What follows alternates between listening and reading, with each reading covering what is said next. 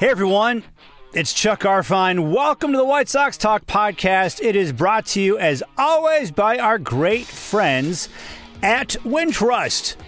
So things can get magnified early in the season, especially really early in the season.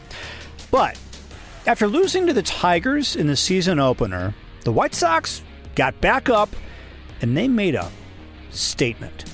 A big statement against their AL Central rivals, especially Sunday when Tim Anderson returned and they pounded the Tigers 10 to 1. And I'll just say it. They put the Tigers in their place. Yeah, you had a fun win to open the season, but this thing goes 162. And even with an injury depleted team, the White Sox left town taking two of three.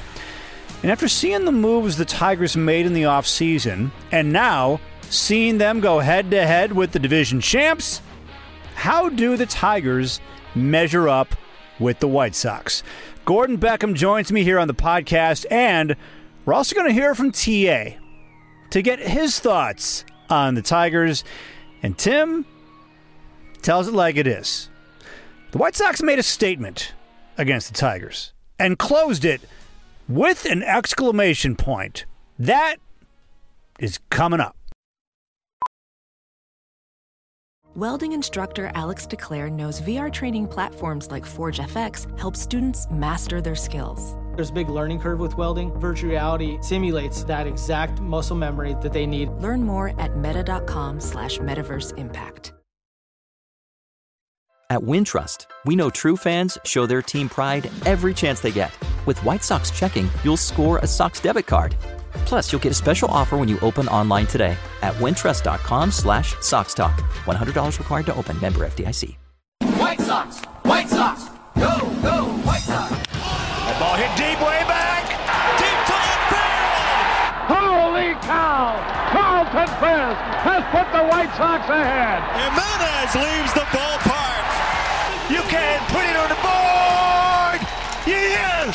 We got a chance to do something real special. All right, sit back, relax, and strap it down. It's time for the White Sox Talk Podcast. All right, Gordon Beckham is with me. I looked at that series that we just saw. Now, it's only three games, but to open the season the way the White Sox did against that Tigers team that feels like, okay, we're ready to come, I think the White Sox said, well, you might be on your way, but you're not there yet with us. Yeah, that's the sense I got. Uh, the sense I got is that the White Sox still feel like they belong, um, being in the top slot of the AL Central, Central, or basically having people chase them. That's the sense I got is that they still feel really strong and confident about what you know who they are and what they're going to do. Uh, it bodes well for the rest of the year. It's early. Who knows? Um, they need to stop this injury bug, and they. It seems like they might need to get some reinforcements. You know, I think that uh, the, the starting pitching staff, if they have anybody else go down, is going to get real, real light, real quick. And so I think that they're going to have to find a way to piece it together until they get their guys back. Yeah, my feeling is the offense is probably going to have to carry them for a month or so. Not every day, but as we look at April and May, the offense on many days might have to score six or seven runs on the days when the pitching staff just isn't there. The good news is the White Sox offense is built to do that. They have, from top to bottom, a really, really good offense. So, uh, yes, they might have to score more runs, especially at the start of the season. But at the end of the day, like uh, they they are built for that. And I mean, Yoan is not even in the lineup right now, and they're still doing pretty good.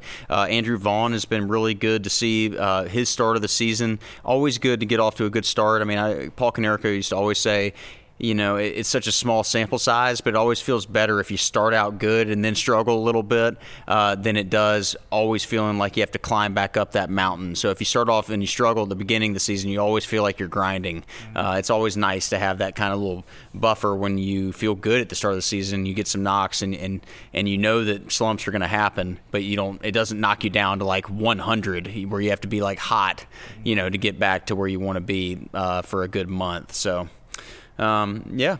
Very good. My favorite quote of the weekend happened after Game Two of the series. It came. It comes from Dylan Cease. So obviously the Tigers win the first game. They're feeling great. Comeback win. Walk off, and then Cease comes out and just stings them. Five innings, one run, and he said this after the game. He goes, "They won in a good fashion yesterday, and we showed that we're still here."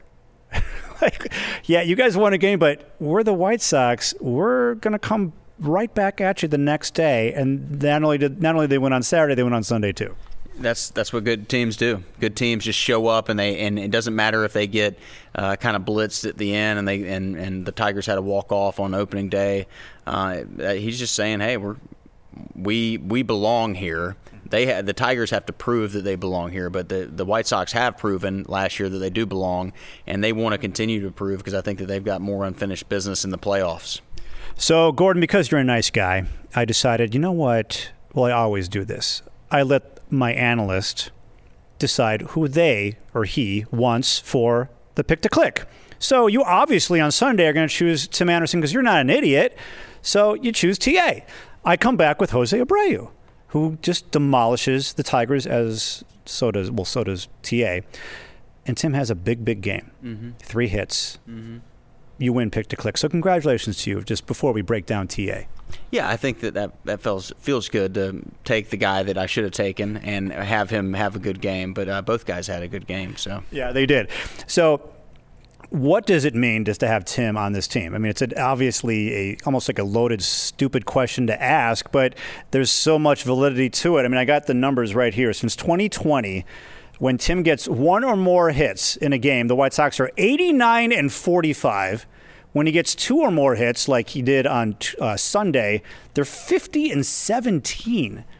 You know, so he misses the first two games, comes back, and just lights a fire with that offense. And it wasn't just them winning the game on Sunday with him; they scored 10 runs with Tim Anderson. They ran away with it. I mean, even watching the first two games and then this game, there was something different about it. I mean, and it was immediately his impact was immediately felt the first pitch of the game, and I think that his energy and when he's going um, it's it's it's a real thing that the White Sox go as he goes. Um, you know, uh, we used to mess around with Adam Eaton a couple years back, who said, "I'm the straw that stirs the drink," and uh, I really believe that with Tim. Is like if if he's going, the rest of the the team is going. I mean, he is the straw that stirs the drink, and he's uh, he's an impressive guy, and he's fun to watch. Like he he just has fun. He's like a kid, um, you know, and and just goes out like with you know, kind of childlike enthusiasm, and his energy is contagious. And it's just obvious when he's on the field. It's a different. He's a difference maker, and uh, he's a special, special player. All right. So on Friday, on opening day, I spoke with Tim about not being able to play in the first two games of this series, and then I also asked him about the Tigers and how teams are in the division are looking up at the White Sox, and how does he feel about that, knowing that they're gunning for the White Sox? And here's what Tim said. Um, there's been a lot of hype about the Tigers. What do you think about the Tigers, the moves that they made, adding Javy Baez, Austin Meadows, etc.? Yeah, that's cool, but Chuck, we're we're on NBC, baby. I'm not here to talk about Detroit. I'm only here to talk about Chicago White Sox, baby. And uh, they got a pretty good squad. Yeah. But for the most part, we're gonna compete and uh, you know keep going, man. Keep going and uh, keep having fun on our side of things. And uh, we understand that you know we're gonna respect every opponent, but uh, for the most part, man, we're just gonna keep keep having fun and uh, you know keep playing White Sox baseball. Southside baseball. Yes, I love that. All right, Tim, what's it like, though, being the hunted now? Because all these teams below you guys made additions. They're coming at you. How does it feel to be the hunted right now as opposed to the hunter? Now, you can't hunt the hunter. How you do that? You're asking me that question? Can you hear me? Yeah, I got you. Yeah, I'm saying, how can you hunt the hunter? You can't do that. So, uh, it feels good. You know, that, that, let us know where we are, that everybody's after us. Um, but we're to keep competing um, and not really worry about that. Um, all we can do is take it day by day, game by game, and, uh, you know, go out and have fun. And, uh, you know, just keep breaking it down. And, uh, like I said, go game by game, man. Hey, Gordon, you can't hunt the hunter. What do you think about that? I dig that as a hunter myself. I, I, I really dig that. Um, yeah, I think it makes a lot of sense. Like, and, and I think for and the way I take it is, is, as long as you're hunting, Like it doesn't matter who's trying to hunt you. I mean, it's like if you have a complacency at the top, then yeah, it matters because people are gunning for you. But when you're always hungry and you want to to basically find the find the game, find the prey, whatever it is, you're you're the win, whatever it is, and you're hunting, then it doesn't really matter what other people are doing as long as you're like going to get it, whatever that is uh, in life, baseball, anything. I mean, that's that's that's the way you want to approach anything you do is to go at it and and really try to try to bring everything you have into being your best. The only good thing about the lockout, the only good thing is that if there was no lockout, the White Sox would have started the season at home, and Tim Anderson would have missed the first two games at home. And I asked him about that, and he said if he had to miss the home opener, he would have been sick, quote. And then he said, I would have played no matter what. They would have had to kick me off the field if, if the Sox start the year at home. Well, I mean, I'd like to. I, I, would have liked to seen that playing played out because he probably wouldn't have been able to play.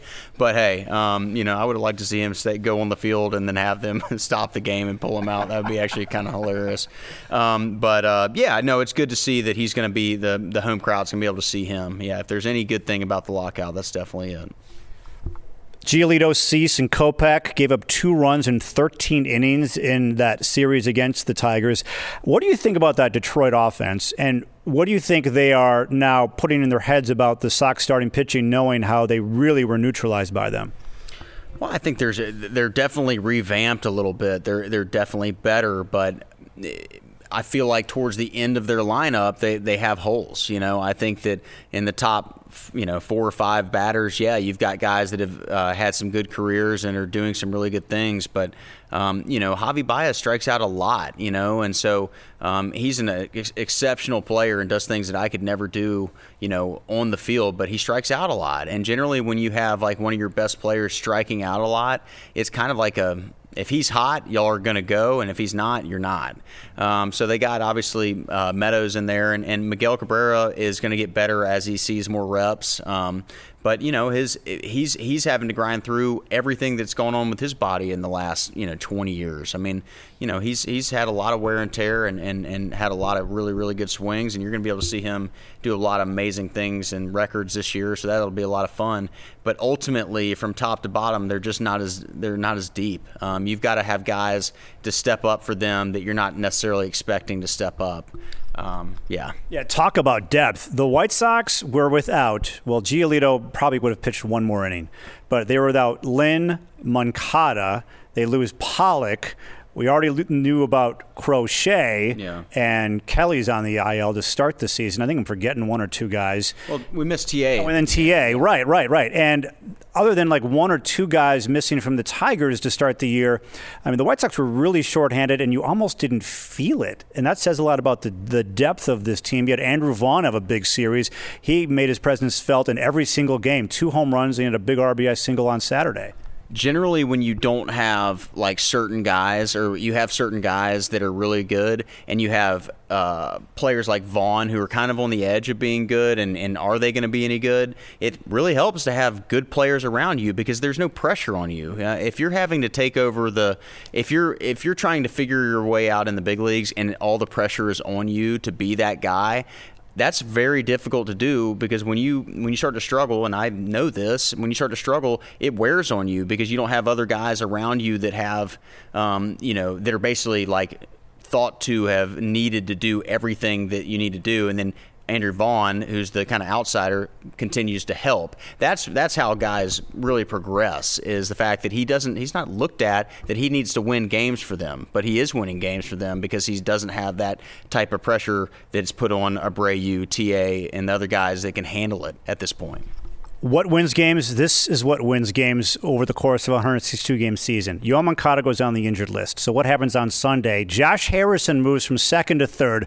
Looked amazing at third base. They bring Danny Mendick off the bench. He's a very solid second baseman, and he gets an RBI double things were really clicking for them when they needed to, and they have the depth pieces. I felt like from 2012, and you were a part of some of these teams. I'll go 2009 to 2015. Mm-hmm. You guys have one to three bad injuries, season over. Or not season over. You guys are going to go in a big tailspin while those players are out. I don't feel like that's going to happen with this team. No, there's too there's too much depth uh, from top to bottom. Their their lineup is very good. Josh Harrison is a solid veteran player who's going to be able to go out there and play different positions, and he's got great energy and he's fun to be around.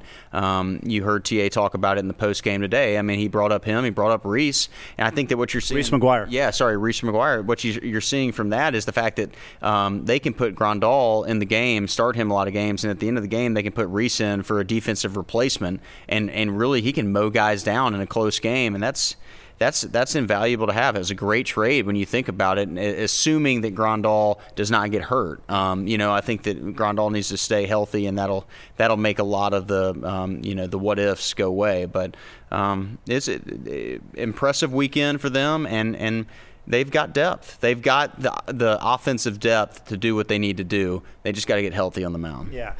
Reese McGuire has played one game for the White Sox. I'm ready to give him a lifetime contract because of one throw. One throw. He threw out Austin. Was it Austin Meadows? He threw out. It Was awesome. That was. I mean, yeah. describe. I, everyone listening can't see this, so can you describe why that was such an impressive throw by him to nail a would-be base stealer against Michael Kopech. Yeah, Kopech is on the mound. Kopech's super slow to the plate. It's obvious. Big leg kick. He he spikes a slider down and in to a lefty, and uh, in one motion, Reese basically picks that. Picks the ball and throws in one motion and throws an absolute dime to TA at second. And TA doesn't even have to move his glove and just put it right on Austin Meadows, who can really run.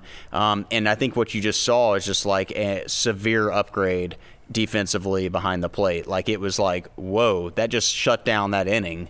Um, you know, or what could have been a possible, you know, uh, run or two in that inning, uh, and it.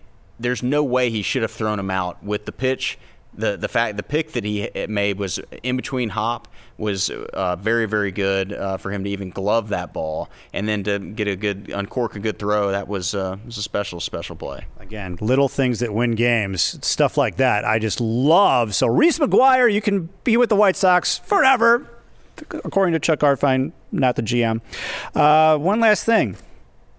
What statement was made by the White Sox against the Tigers in this first opening series of the season? They're still here, right? I mean, that's they're still they're still the top dog. Is is is I mean, it's one series against one of the AL Central teams, so it's not like they've faced them all yet. But it was obvious that uh, the White Sox feel like they've got unfinished business. I mean, it just feels like uh, it's they sense that they're confident. Uh, I can sense that they're confident in what they're doing, and they believe in themselves. And it was obvious to me that they they want to be good again and be great again this year. You were great on the podcast. You were great with me you you made me better on the pre and post game shows on Saturday and Sunday. So uh, thanks for being on the podcast and thanks for uh, all your work with us. And we'll see you down the road this season. Chuck, anytime I get to spend time with you is literally the highlight of my month. So uh, I look forward to coming back up here and seeing you soon. All right, awesome. And that is a wrap for this edition of the White Sox Talk podcast brought to you by Wintrust, your home for White Sox checking with free ATMs nationwide. Go to their special White Sox webpage it's www.wintrust.com slash Sox. The, I always want to say season opener. The home opener is Tuesday. We'll have an hour long pregame show from the ballpark. Ozzy's going to be here. Sorry, Gordon. Maybe next time. Maybe next time. But me and Ozzy will have uh, special guests and more. Uh, an hour long edition from 2 o'clock to 3 o'clock, and then it's first pitch at 310 on NBC Sports Chicago White Sox and Mariners. And by the way, tickets are still available, at least as I'm taping this. So uh, go to whitesox.com if you want to try to get in and watch the home opener. It's supposed to be in the 60s, so a great, great festive day is in store. Hawk Harrelson, take it away. Thanks, our Chuck. And this edition of the White Sox Talk Podcast is over.